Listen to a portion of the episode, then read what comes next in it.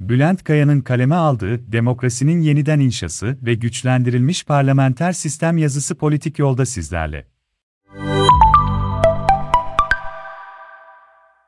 Demokrasi kurallar ve kurumlar rejimidir. Ülkemizin bugün karşı karşıya olduğu iç ve dış sorunların temelinde demokrasinin kurum ve kurallarının etkin ve verimli şekilde işletilememesi yatmaktadır. Özellikle son yıllarda kişiselleşmiş bir iktidar anlayışı ile yönetilen ülkemizde demokrasinin kurum ve kuralları daha çok askıya alınmış ve her geçen gün otoriter eğilim gösteren bir yönetim anlayışı ile ülke yönetilmeye çalışılmaktadır. Ülkemiz Cumhuriyet tarihinin en derin siyasi ve ekonomik krizlerinden birini yaşamaktadır. Bu krizin en önemli sebebi de Cumhurbaşkanlığı hükümet sistemiyle getirilen yönetim anlayışıdır. Cumhurbaşkanlığı hükümet sistemi millet ve devletin bir yönetim ihtiyacından ziyade Adalet ve Kalkınma Partisi, ve Milliyetçi Hareket Partisi liderliğinin devlet ve parti içinde kişisel iktidarlarını muhafaza etme ihtiyacından kaynaklanmaktadır. 2014 yılında tarafsız bir cumhurbaşkanı olarak yemin ederek göreve başlayan ve partisiyle ilişkisi, anayasa gereği kesilen Erdoğan'ın Cumhurbaşkanlığı ile birlikte aynı zamanda parti liderliği ve başbakanlık yapmak istemesi anayasaya aykırı fiili bir durum oluşturmuştur. Bu fiili durum 1 Kasım 2015 seçimlerinden sonra artarak devam etmiştir. Aynı dönemlerde Milliyetçi Hareket Partisi içerisinde parti içi muhalefet büyük kongreyi toplayacak büyük bir delege desteğine kavuşmuştur. İşte bu dönem şahsi iktidarlarını perçinlemek için desteğe ihtiyaç duyan Erdoğan,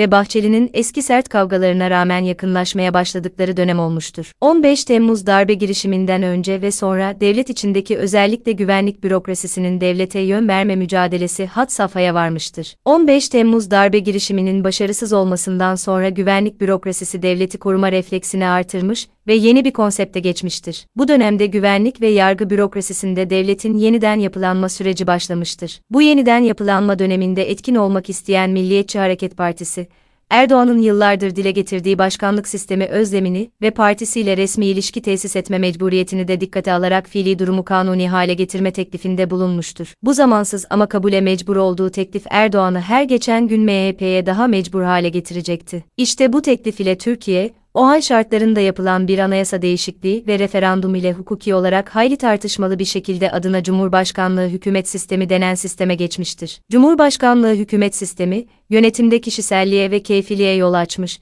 Cumhurbaşkanına yasama, yürütme ve yargıyı güdüme altına alan çok geniş ve denetimsiz yetkiler tanıyarak otoriter bir yönetim yaratmıştır. Sistem uygulandıkça sistemin bu karakteri daha belirgin hale gelmiş demokrasinin kural ve kurumları iyice zayıflamıştır. Bu sistemde güvenlik kaygıları temel hak ve hürriyetlerin önüne geçmiş, devletin bireye karşı daha güçlendiği bir dönem başlamıştır. Hukuk devletinden kanun devletine doğru gidiş başlamış, anayasa ve hukuk devleti kavramları zedelenmiştir. Türkiye'nin yeniden demokrasinin kurum ve kurallarına, hukuk devletine, temel hak ve hürriyetleri güvence altına alan bir güvenlik anlayışına, kuvvetler ayrılığına, denetlenebilir, hesap verebilir ve şeffaf bir devlet yönetimine dönmesi her geçen gün ertelenemez bir ihtiyaç haline gelmiştir. Bu ihtiyacın bir iktidar değişikliğiyle sonuçlanmasını arzu etmeyen Cumhur İttifakı kendi seçmenlerini konsolide etmek ve parçalı bir muhalefet yapısı ile seçimi kazanmayı hedef haline getirmiştir. Bunun için de olabildiğince kimlikler üzerinden muhalefeti kamplara ayırmaya bir kısım muhalefeti kriminalize etmeye çalışmaktadır. Bu hedefi gerçekleştirmek için yaptığı her çalışma,